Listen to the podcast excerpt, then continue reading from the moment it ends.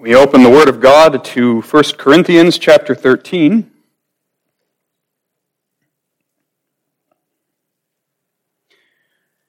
Reading again the entire chapter, and now focusing our attention on verses 8 through 11, which will be our text.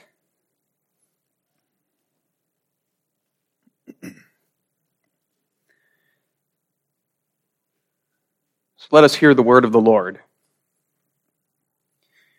Though I speak with the tongues of men and of angels and have not charity, I am become as sounding brass or a tinkling cymbal. And though I have the gift of prophecy and understand all mysteries and all knowledge, and though I have all faith so that I could remove mountains and have not charity, I am nothing.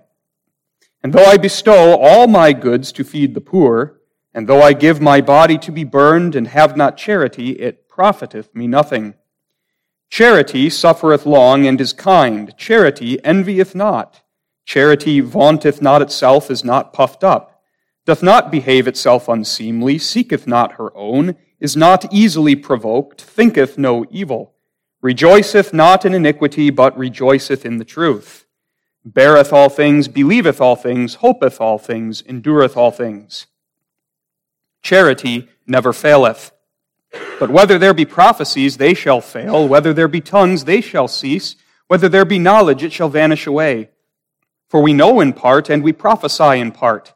But when that which is perfect is come, then that which is in part shall be done away. When I was a child, I spake as a child, I understood as a child, I thought as a child. But when I became a man, I put away childish things. For now we see through a glass darkly, but then face to face. Now I know in part, but then shall I know, even as also I am known. And now abideth faith, hope, charity, these three. But the greatest of these is charity. Again, the text, verses 8 through 11. Charity never faileth. But whether there be prophecies, they shall fail. Whether there be tongues, they shall cease. Whether there be knowledge, it shall vanish away. For we know in part and we prophesy in part, but when that which is perfect is come, then that which is in part shall be done away. When I was a child, I spake as a child, I understood as a child, I thought as a child. But when I became a man, I put away childish things. Beloved in the Lord Jesus Christ, as we come to this text and come to verse 8, we come to a hinge or a turning point in the chapter of 1 Corinthians 13. Really, this chapter, as it gives us the Bible's beautiful teaching on true Christian love, this chapter has three main sections. Verses 1 through 3 emphasize to us the superiority of love over every other spiritual gift and emphasize that without love, no other spiritual gift can profit or do you any good. The body of the chapter, which we have now just finished, verses 4 through 7, give the chapter's expansive and beautiful description of love, teaches us what love is, by showing us how love thinks and how love acts. True love is identified, is known by its attitudes, its actions. Now, verse 8 begins the third and final section of the chapter, which especially sets before us the long lastingness, indeed the everlastingness of love. And in so doing, the last verses of the chapter give us a window into heaven. Having painted that beautiful portrait of love, the chapter now opens a window into heaven. And it shows us that this love made perfect is what heaven will be all about. This love made perfect will be at the heart of life in heaven in glory with God. And thus, this gift of love is again shown to be the greatest of all God's gifts, and the chapter comes back to where it started the superiority of love. For love, unlike these other spiritual gifts, is a gift that lasts forever and is carried over and reaches its perfection in heavenly glory. And it's that heavenly glory, especially that the last couple verses of the chapter focus on. And so we're going to take up these verses, verses 8 through 11, and look especially at the main idea that's at the head of those verses love never fails. To put it another way, love is everlasting. That will be our theme the everlastingness of love. Two points. First, we're going to look at how this everlastingness of love is its crowning excellence. Many excellencies of love have been set forth in this chapter, and this is the crown of them all. This gift of love that is wrought in the heart of the child of God by the Spirit is one that endures into eternity. It's like a seed planted now that reaches its full bloom in heaven, a crowning excellency. But then we will also notice, especially in verse 11, that the text teaches us that this love, which the Spirit works in our hearts here and now in this life, is the mark, the outstanding characteristic of spiritual maturity. Again, fitting with the idea that love is the chief of God's gifts. And thus, as the child of God grows in grace, there is to be a growth, a maturing in love. The everlastingness of love, a crowning excellence, a mark of maturity. The first portion of the text, verses 8 through 9, sets before us the everlastingness of love. Charity never faileth. And the text does this by contrasting love with other spiritual gifts that are good and important that God gives the church, gives his people in this life. And the text shows that love is greater than them all because love outlasts them all. Verse 8 mentions specifically three gifts. Whether there be prophecies, there's one, they shall fail. Whether there be tongues, they shall cease. There's two. Whether there be knowledge, it shall vanish away. Now, why the apostle Paul selects these three gifts to contrast with love we can understand when we remember some of the context that we looked at earlier in the series. You remember one of the problems that the Corinthian church had is that they esteemed certain spiritual gifts far too highly. They put them up on a pedestal, as it were, and because they had these gifts, they neglected others, such as love, the most important gift. Things like prophecy, like tongues, speaking in tongues especially, many of the Corinthians were enamored with that outwardly flashy gift, such that they prized it above all others and were proud if they possessed it and looked down on those who did not. And so Paul is still in this chapter addressing those problems in the Corinthian church, emphasizing the supremacy of love. And now he illustrates that point further by showing love is everlasting. Whereas these other gifts that the Corinthians prized so highly, though they are important, don't last forever. So let's run through those three quickly a moment. First, there is the gift of prophecy. And when the text speaks of prophecy here, the focus is not so much on the content of prophesying, but upon the act of prophesying. Prophesying, of course, is the spirit given ability to receive and to proclaim God's revelation, His Word. And in Scripture, there are two main aspects or dimensions to prophecy. There is the special kind of prophecy that we see in the Old Testament and continuing through the apostolic age, where a prophet or one called by God to that office of proclaiming his word would receive a direct revelation from God in a vision or something of that sort. And that direct revelation, the prophet then communicated to others. We see that in the apostolic age. You think of the prophet Agabus, for example, who brought a word to the apostle Paul about his future imprisonment in Jerusalem. And Agabus knew of that by a direct revelation of the Spirit. Or you think of the Spirit's activity of inspiring the very scriptures that we read this evening. But then the second aspect of prophecy is simply the teaching and proclaiming of the scriptures.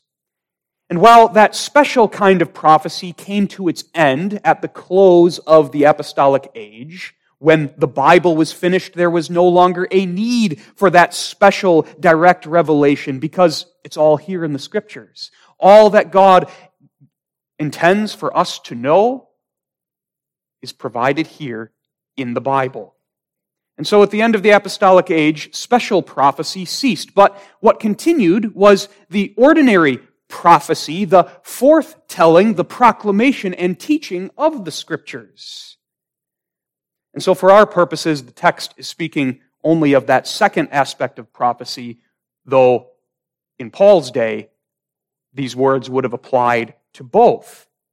Now, we readily recognize that prophecy is no small gift. Prophecy is not something that's insignificant. It is important because prophecy, the proclaiming of God's word, is the chief instrument God has ordained for the edification of his people. It's the instrument God uses to impart saving knowledge of Jesus Christ to his people. It's the instrument he uses to spread the gospel. That's very, very important. Faith cometh by hearing, and hearing by the Word of God. Second gift mentioned in the text is speaking in tongues. This was a special gift given just during the apostolic age in order to facilitate the spread of the gospel. Speaking in tongues was simply a spirit given ability to speak in other human languages which a person had not previously studied or learned. Contrary to the common notion of the Pentecostals today, speaking in tongues is not rambling on in some unknown tongue or uttering gibberish, but speaking in tongues was the speaking of real human languages. And the proof of that is Pentecost, the very first speaking in tongues, where the 120 spoke of the marvelous works of God in real human languages that were understood by all of the strangers and pilgrims in Jerusalem. The whole point of that gift was not to be flashy, but to enable the progress of the Great Commission, to overcome language barriers such that the gospel could go out from Jerusalem, Judea, Samaria to the ends of the earth very quickly, and the Catholicity of Christ's church be made manifest. It was a gift intended to facilitate the preaching of the gospel, and it was a gift that ended, ceased, with the death of the apostles. Thirdly, there is the gift of knowledge mentioned here. And the reference here is not so much to general knowledge, but the focus is especially upon spiritual knowledge. Now, part of it is connected with the special kind of prophecy that took place in the Old Testament and in the apostolic age. When God gave direct revelation to a prophet, he imparted a special knowledge directly to that prophet that the prophet then would communicate to others. That's in view here. But more broadly, it refers to our spiritual knowledge of God gained from his revelation. The spiritual knowledge of God in the form that we have it today. Which, as verse 9 says, and we'll look at in more detail later, is in part. That is, it's partial. We have true knowledge of God right now through His Word, but it is not yet complete knowledge. So, those three gifts are mentioned here because they were three gifts that the Corinthians prized and put up on a pedestal. Important they are. But now Paul emphasizes the even greater importance of love by contrasting love with these very important gifts. And he does so by showing that even these important gifts will not last forever. What does he say in verse 8? Charity never faileth, but, and that's a significant but, but, whether there be prophecies, they shall fail. Not maybe, not might, shall fail. Whether there be tongues, they shall cease. Whether there be knowledge, it shall vanish away. And that's the contrast here. These gifts, important as they are, shall pass away, whereas love shall not pass away. That tongues shall cease, that's easy for us to understand. That gift has already ceased because its God given purpose was fulfilled. And so God stopped giving that gift at the close of the apostolic age. But what about prophecy? Prophecy, which we understand now to be the teaching and the proclamation of the Word of God, that's going to fail? What does that mean? Well, let's understand that that word fail there in the text doesn't mean that the Word of God is going to fail to accomplish its purpose. We know from Isaiah 50 that no word that comes out of the mouth of God returns to him void.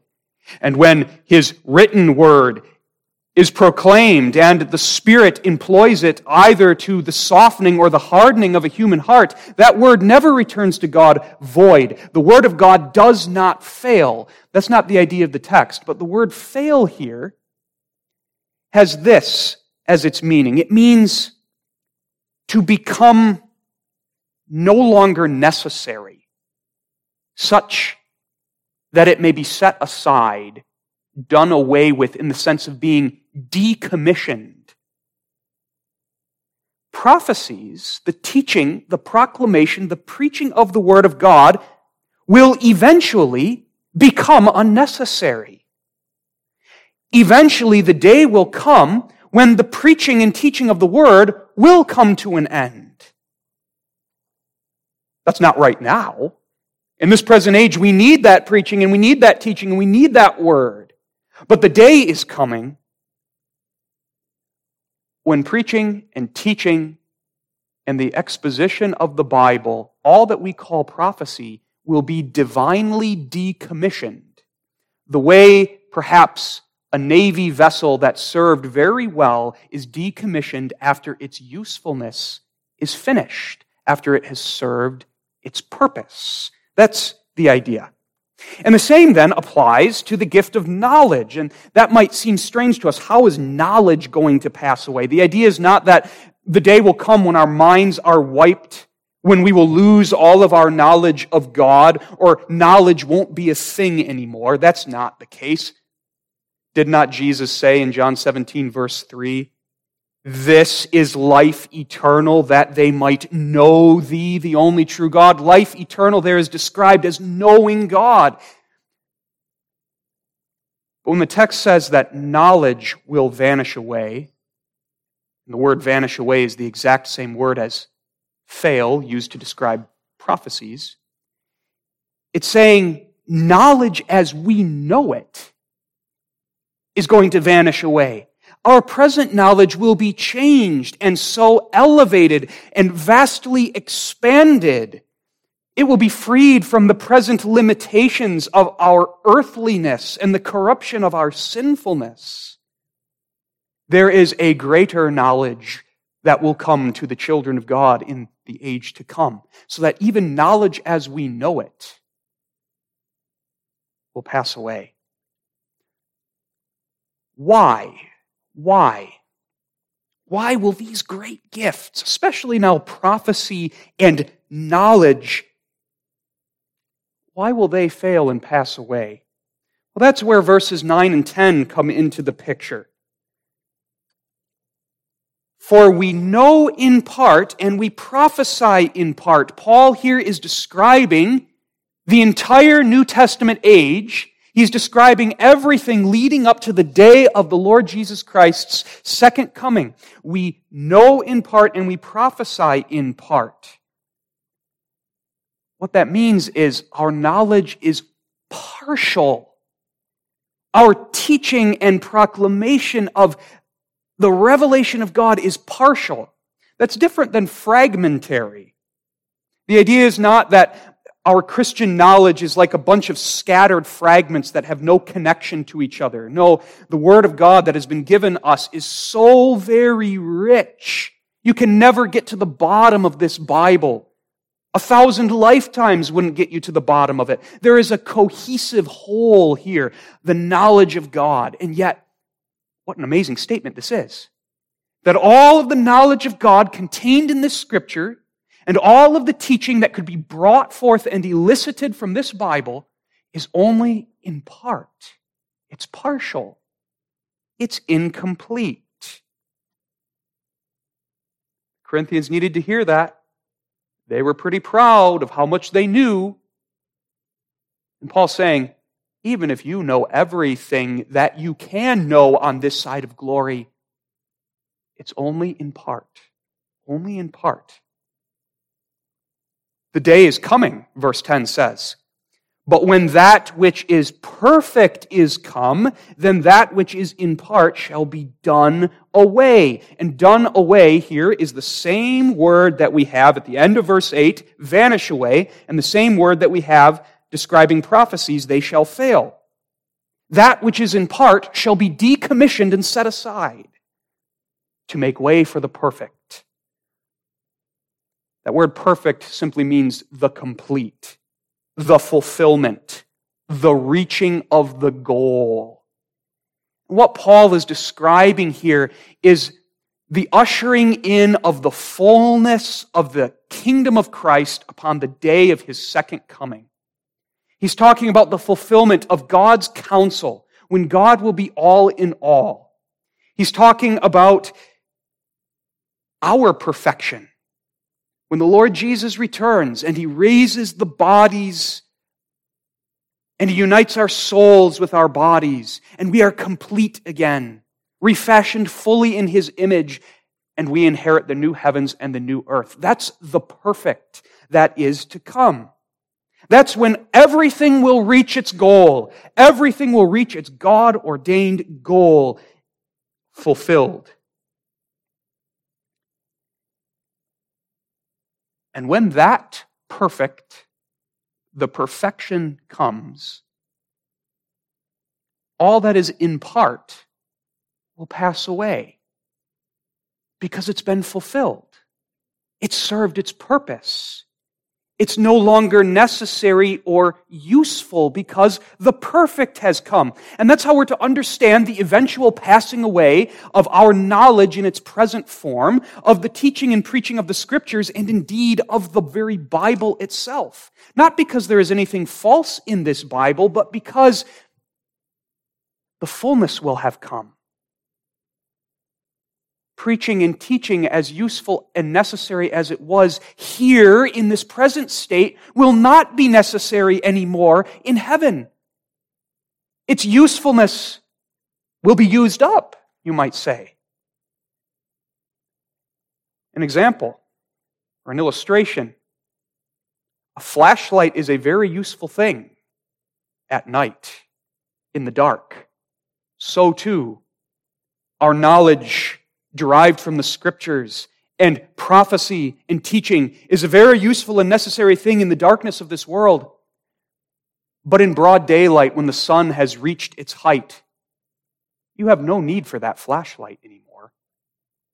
Not because it's bad, not because it wasn't a good gift when it was given to you, but it's simply not necessary because the sun shines its light and illuminates everything. And so it will be when the perfect is come, when we reach eternal glory, when the Lamb, Jesus Christ, will be the light.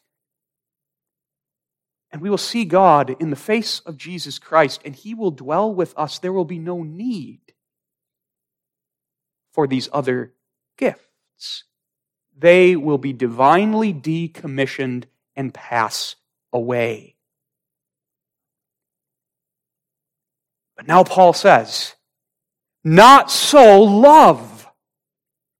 Those things, Corinthians, that you esteem to be the highest spiritual blessings, they're only temporary. They're transitory. They will swiftly pass away. But love, this gift, Corinthians, that you have been neglecting, love is the greatest gift of God that does not fail. These do not last. but love is everlasting. That's the idea of that first phrase now in verse 8 charity never faileth.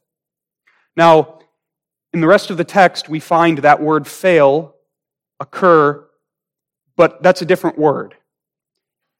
The beginning of verse 8, love never fails. This word fail means to fall over, to collapse, to fall down such that there's no usefulness to the thing that has collapsed and fallen down. Think of the walls of Jericho. When God caused the walls of Jericho to fall down, they became of no effect. They were useless now. They did nothing. They afforded no protection to the city. They were destroyed. Love never falls down. The idea being, this love, the love as described in 1 Corinthians 13, this true spiritual Christian love wrought in the heart by the power of the Holy Spirit, this true spiritual love, which is a fruit of saving faith in Jesus Christ, this love will never fall down. It will never be destroyed. It will never get to a point where it is no longer necessary or useful. This love is an everlasting gift. It doesn't become unnecessary like the flashlight becomes unnecessary.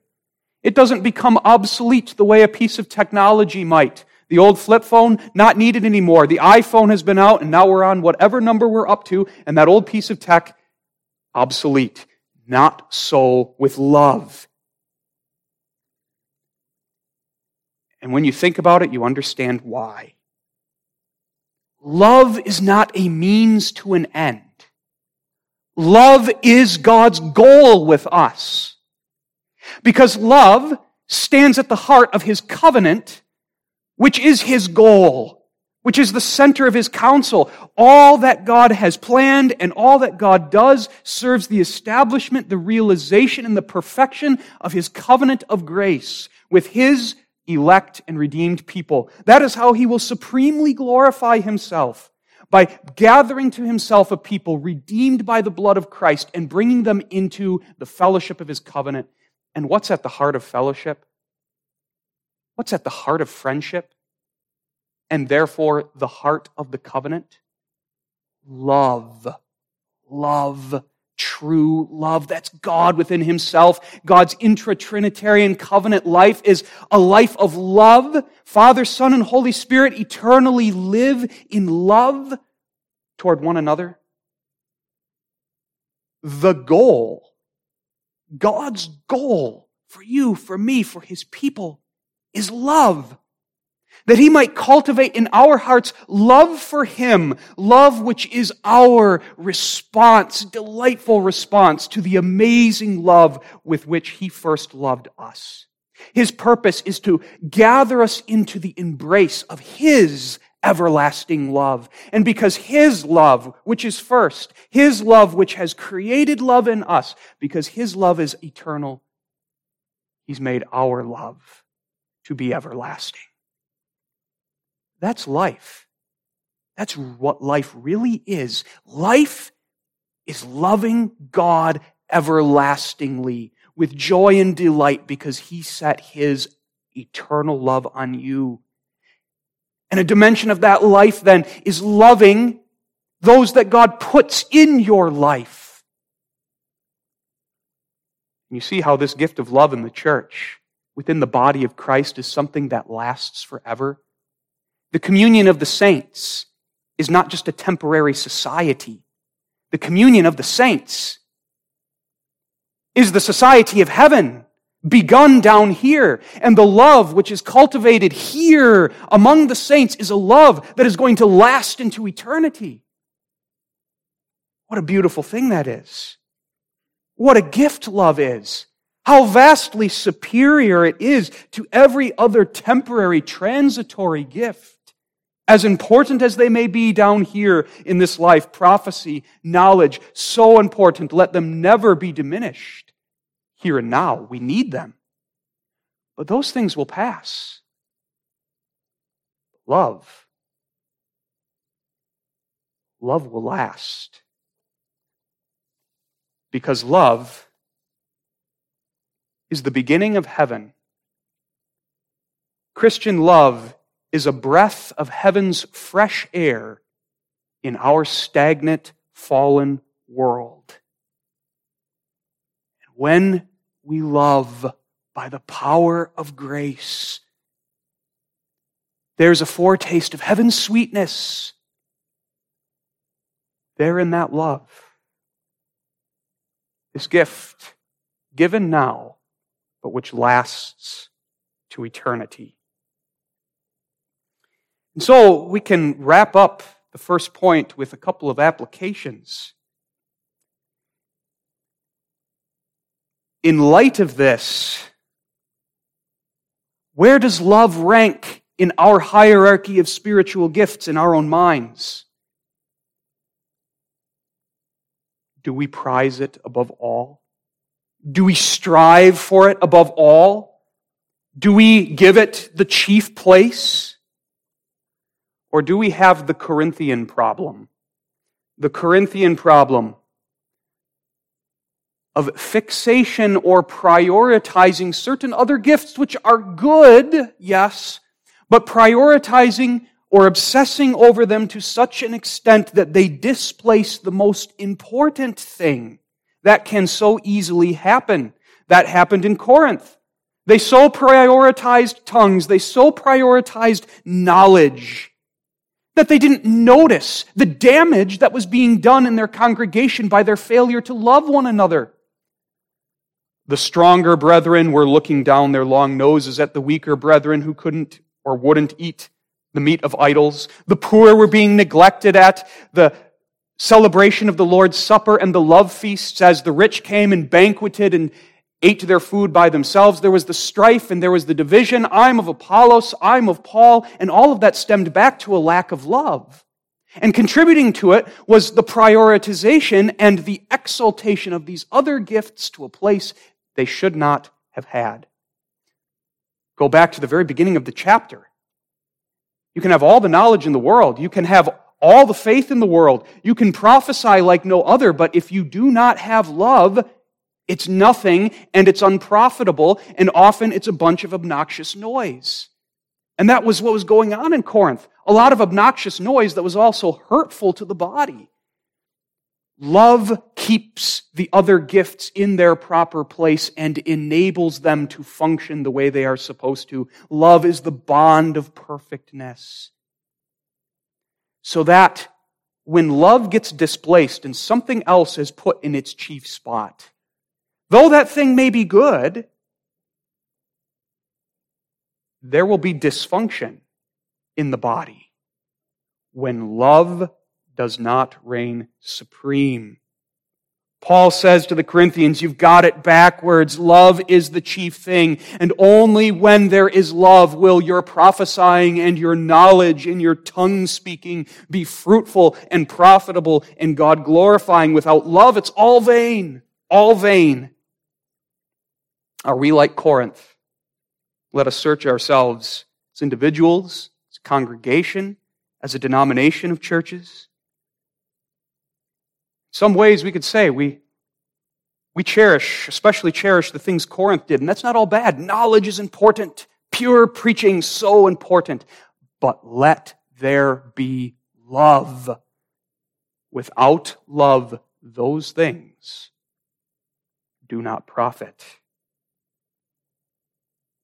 1 Corinthians 12, verse 31. Covet earnestly the best gifts. Well, now we come to verse 11 of the text, and there's another dimension here in the text's teaching. It shows us that Christian love is a mark of spiritual maturity here and now. Verse 11 uses an illustration following from what comes before it, another illustration here, an illustration that contrasts our present state in this life and in this world with our future state, the everlasting state in heaven. And the illustration that the apostle uses is that of a child and an adult, contrasting childhood with adulthood. From a spiritual point of view, the church, as we live in this world, we are like children. But when we arrive in heavenly glory, in the everlasting state, we will have reached spiritual adulthood. Let's look at how this illustration works. When you think about young children, young children are immature in body and in mind. They're growing, they're developing, but as long as a child is in childhood, there is a level of immaturity. Paul says, When I was a child, I spake as a child, I understood as a child, I thought as a child. But when I became a man, I put away childish things. Children think like children with more limited knowledge, limited experiences. There are many things children do not understand. Children have a smaller, though growing, repertoire of concepts with which to interpret their experiences and make sense of the world, and yet we all recognize childish thinking when we see it. Immature thinking or speaking. A young child that's just learning to speak has a limited vocabulary, a limited grasp of grammar. That child can communicate, but communicates in a childish way. With simple, sometimes maybe broken sentences. A young child's ability to reason is much less than an adult's. That ability to reason develops as a child matures. And so children, especially young children, need a great deal of guidance and help in making judgments and decisions. In short, a child, as long as he or she is a child, needs instruction, needs education, needs parental guidance to help him mature. Eventually, that child will mature and outgrow childish things. Now, that earthly picture is a picture of us from a spiritual point of view as we live in this world. We are like children spiritually. Now, it is true. The scripture describes New Testament believers as adults in comparison to the saints in the Old Testament. The Old Testament saints under the law were spiritually immature in comparison to the New Testament saint who has the Spirit and is under the gospel. There has been a great advance in maturity by the work of the Spirit poured out on Pentecost. But nonetheless, when we view the big picture, even the New Testament church today is still in childhood. We are spiritual children. It goes back to those gifts, knowledge, preaching, etc., which are in part, in part. We think, we speak, we still reason as spiritual children. We have limited knowledge, a limited ability to understand the deep things of God. Even our most nuanced theology, even our best doctrinal formulations are still, from a certain point of view, child's speak in comparison to the fullness that is to come. We reason like children spiritually, do we not? There's so much about our Father's works in ways that we do not understand. Maybe we do not like, and we're prone to question Him, prone to doubt Him, prone even to murmur against Him because His ways are so much higher than ours. We are spiritual children. And thus, again, the necessity of those means prophecy, the word, knowledge. That's necessary now because those are the means Father uses to train us, to educate us, to instruct us, to cause us to grow in spiritual maturity here below. And now that's the picture that verse 11 is painting for us. The Christian life in this world is a life of a spiritual child maturing unto spiritual adulthood, and that spiritual adulthood comes when the perfect is come. When we reach the perfection of heaven. And sin is gone. Every infirmity is gone. And we are renewed fully in the image of Jesus Christ. Then we will have attained to full fledged spiritual adulthood. But right now, we are yet children who are maturing, who need the means of Scripture and its teaching. However,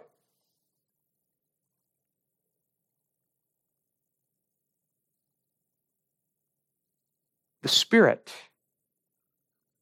Spirit of Christ poured out at Pentecost, dwelling in us,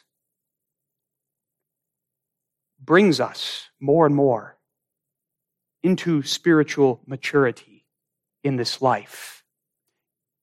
You sense that in Paul's words.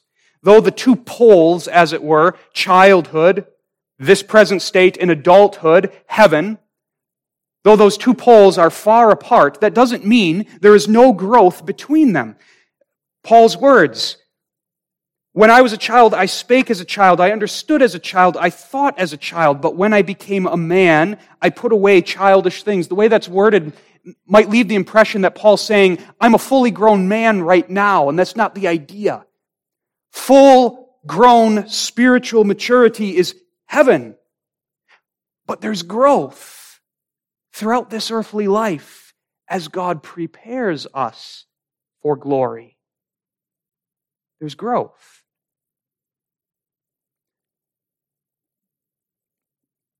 When we talk about sanctification, we often recall the words of Lord's Day 44 that even the holiest men have only a small beginning of new obedience. That same idea is here too. Even the most spiritual of believers have but a small beginning of this full maturity. And yet, it's a real and it is a significant beginning. Just as our sanctification in this life is real and it is significant.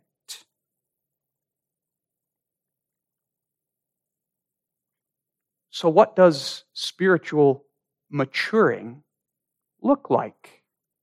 What does spiritual maturity manifest itself as? How do believers grow spiritually? What marks spiritual maturity?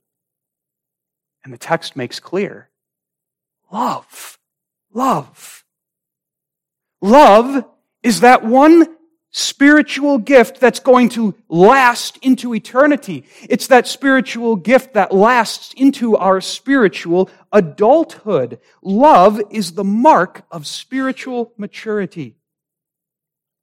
Spiritual maturity doesn't mean we get to be superior over other common believers. We can dispense of preaching. We don't need to read the Bible. We don't need the communion of the saints. No, that kind of thinking is childish. It's the kind of thinking that a wayward teenager might have who thinks he's so mature and so he doesn't need any more education or instruction.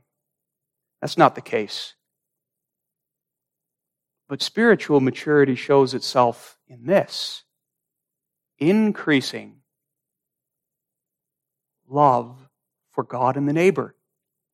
More and more love exercising an influence and a dominance over my life, my thinking, my acting, my behavior, my desires, my words, my thoughts. Love is the mark of spiritual maturity, and a lack of love is a mark of spiritual immaturity. Think about that in Corinth. 1 Corinthians 8, the beginning of the chapter, speaks about the pride that many in Corinth had about their knowledge. Because they had such knowledge, they thought they were better than other believers who had less knowledge than they. They esteemed themselves on account of this gift of knowledge to be very mature believers. And Paul here says, oh no. You're actually showing your spiritual immaturity. Pride. Pride is spiritual immaturity. Pride says, I'm already atta- I've already attained. I don't need to learn more. I don't need any more. I can lift myself up and look down on others. Pride, vaunting oneself, being puffed up, is the opposite of love. But growth in grace, growth in maturity, progress in sanctification looks like this love, love. And so, a few applications that we can glean from verse 11 here. First is humility. Humility. We're children yet. Let's not think ourselves to be bigger or more grown up than we actually are. And when we remember that we are spiritual children, we will adopt an attitude of humility before God our Father and have a receptive spirit to His instruction, to His chastening. And when we recognize the reality that we are still spiritual children in this life, we will not lift ourselves up in pride over one another. What do we have to boast in?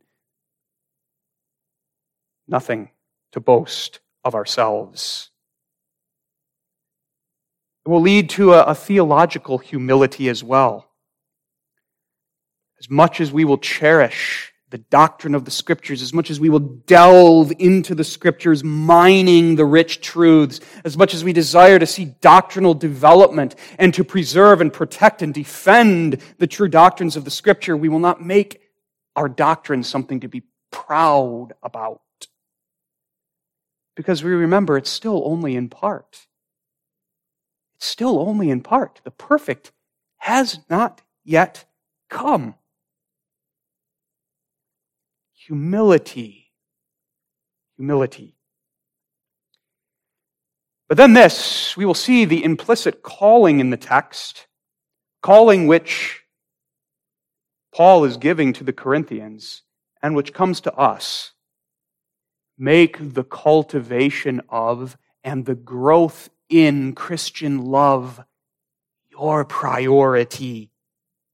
Just as a child must mature, and that child is going to use and be made to use all of the important available means for his maturing, so too the Christian must make spiritual maturing in love his priority. The everlasting gift of love is of greatest importance. Being a Christian is not merely filling your head. Being a Christian is not merely being busy with your hands. Being a Christian is loving the Lord with all your heart, soul, mind, and strength, and loving your neighbor as yourself. And a head full of knowledge, if coupled with an empty heart, is worthless. A man might be able to debate theology with the best of them, but if he doesn't have love, he's still a spiritual baby. Love. This love is that more excellent way, that best gift that Paul says, covet earnestly seek after, cultivate, express it, live it. So, what does spiritual maturity look like? Just look back at the portrait of true love that has been painted for us as we've gone through verses 4, 5, 6, and 7. That's what spiritual maturity looks like. That's what we are to seek. That's how we are to live as God's people as his children. The comfort is that the love of God expressed, shown, demonstrated to us in Jesus Christ is the love that works. This love in us.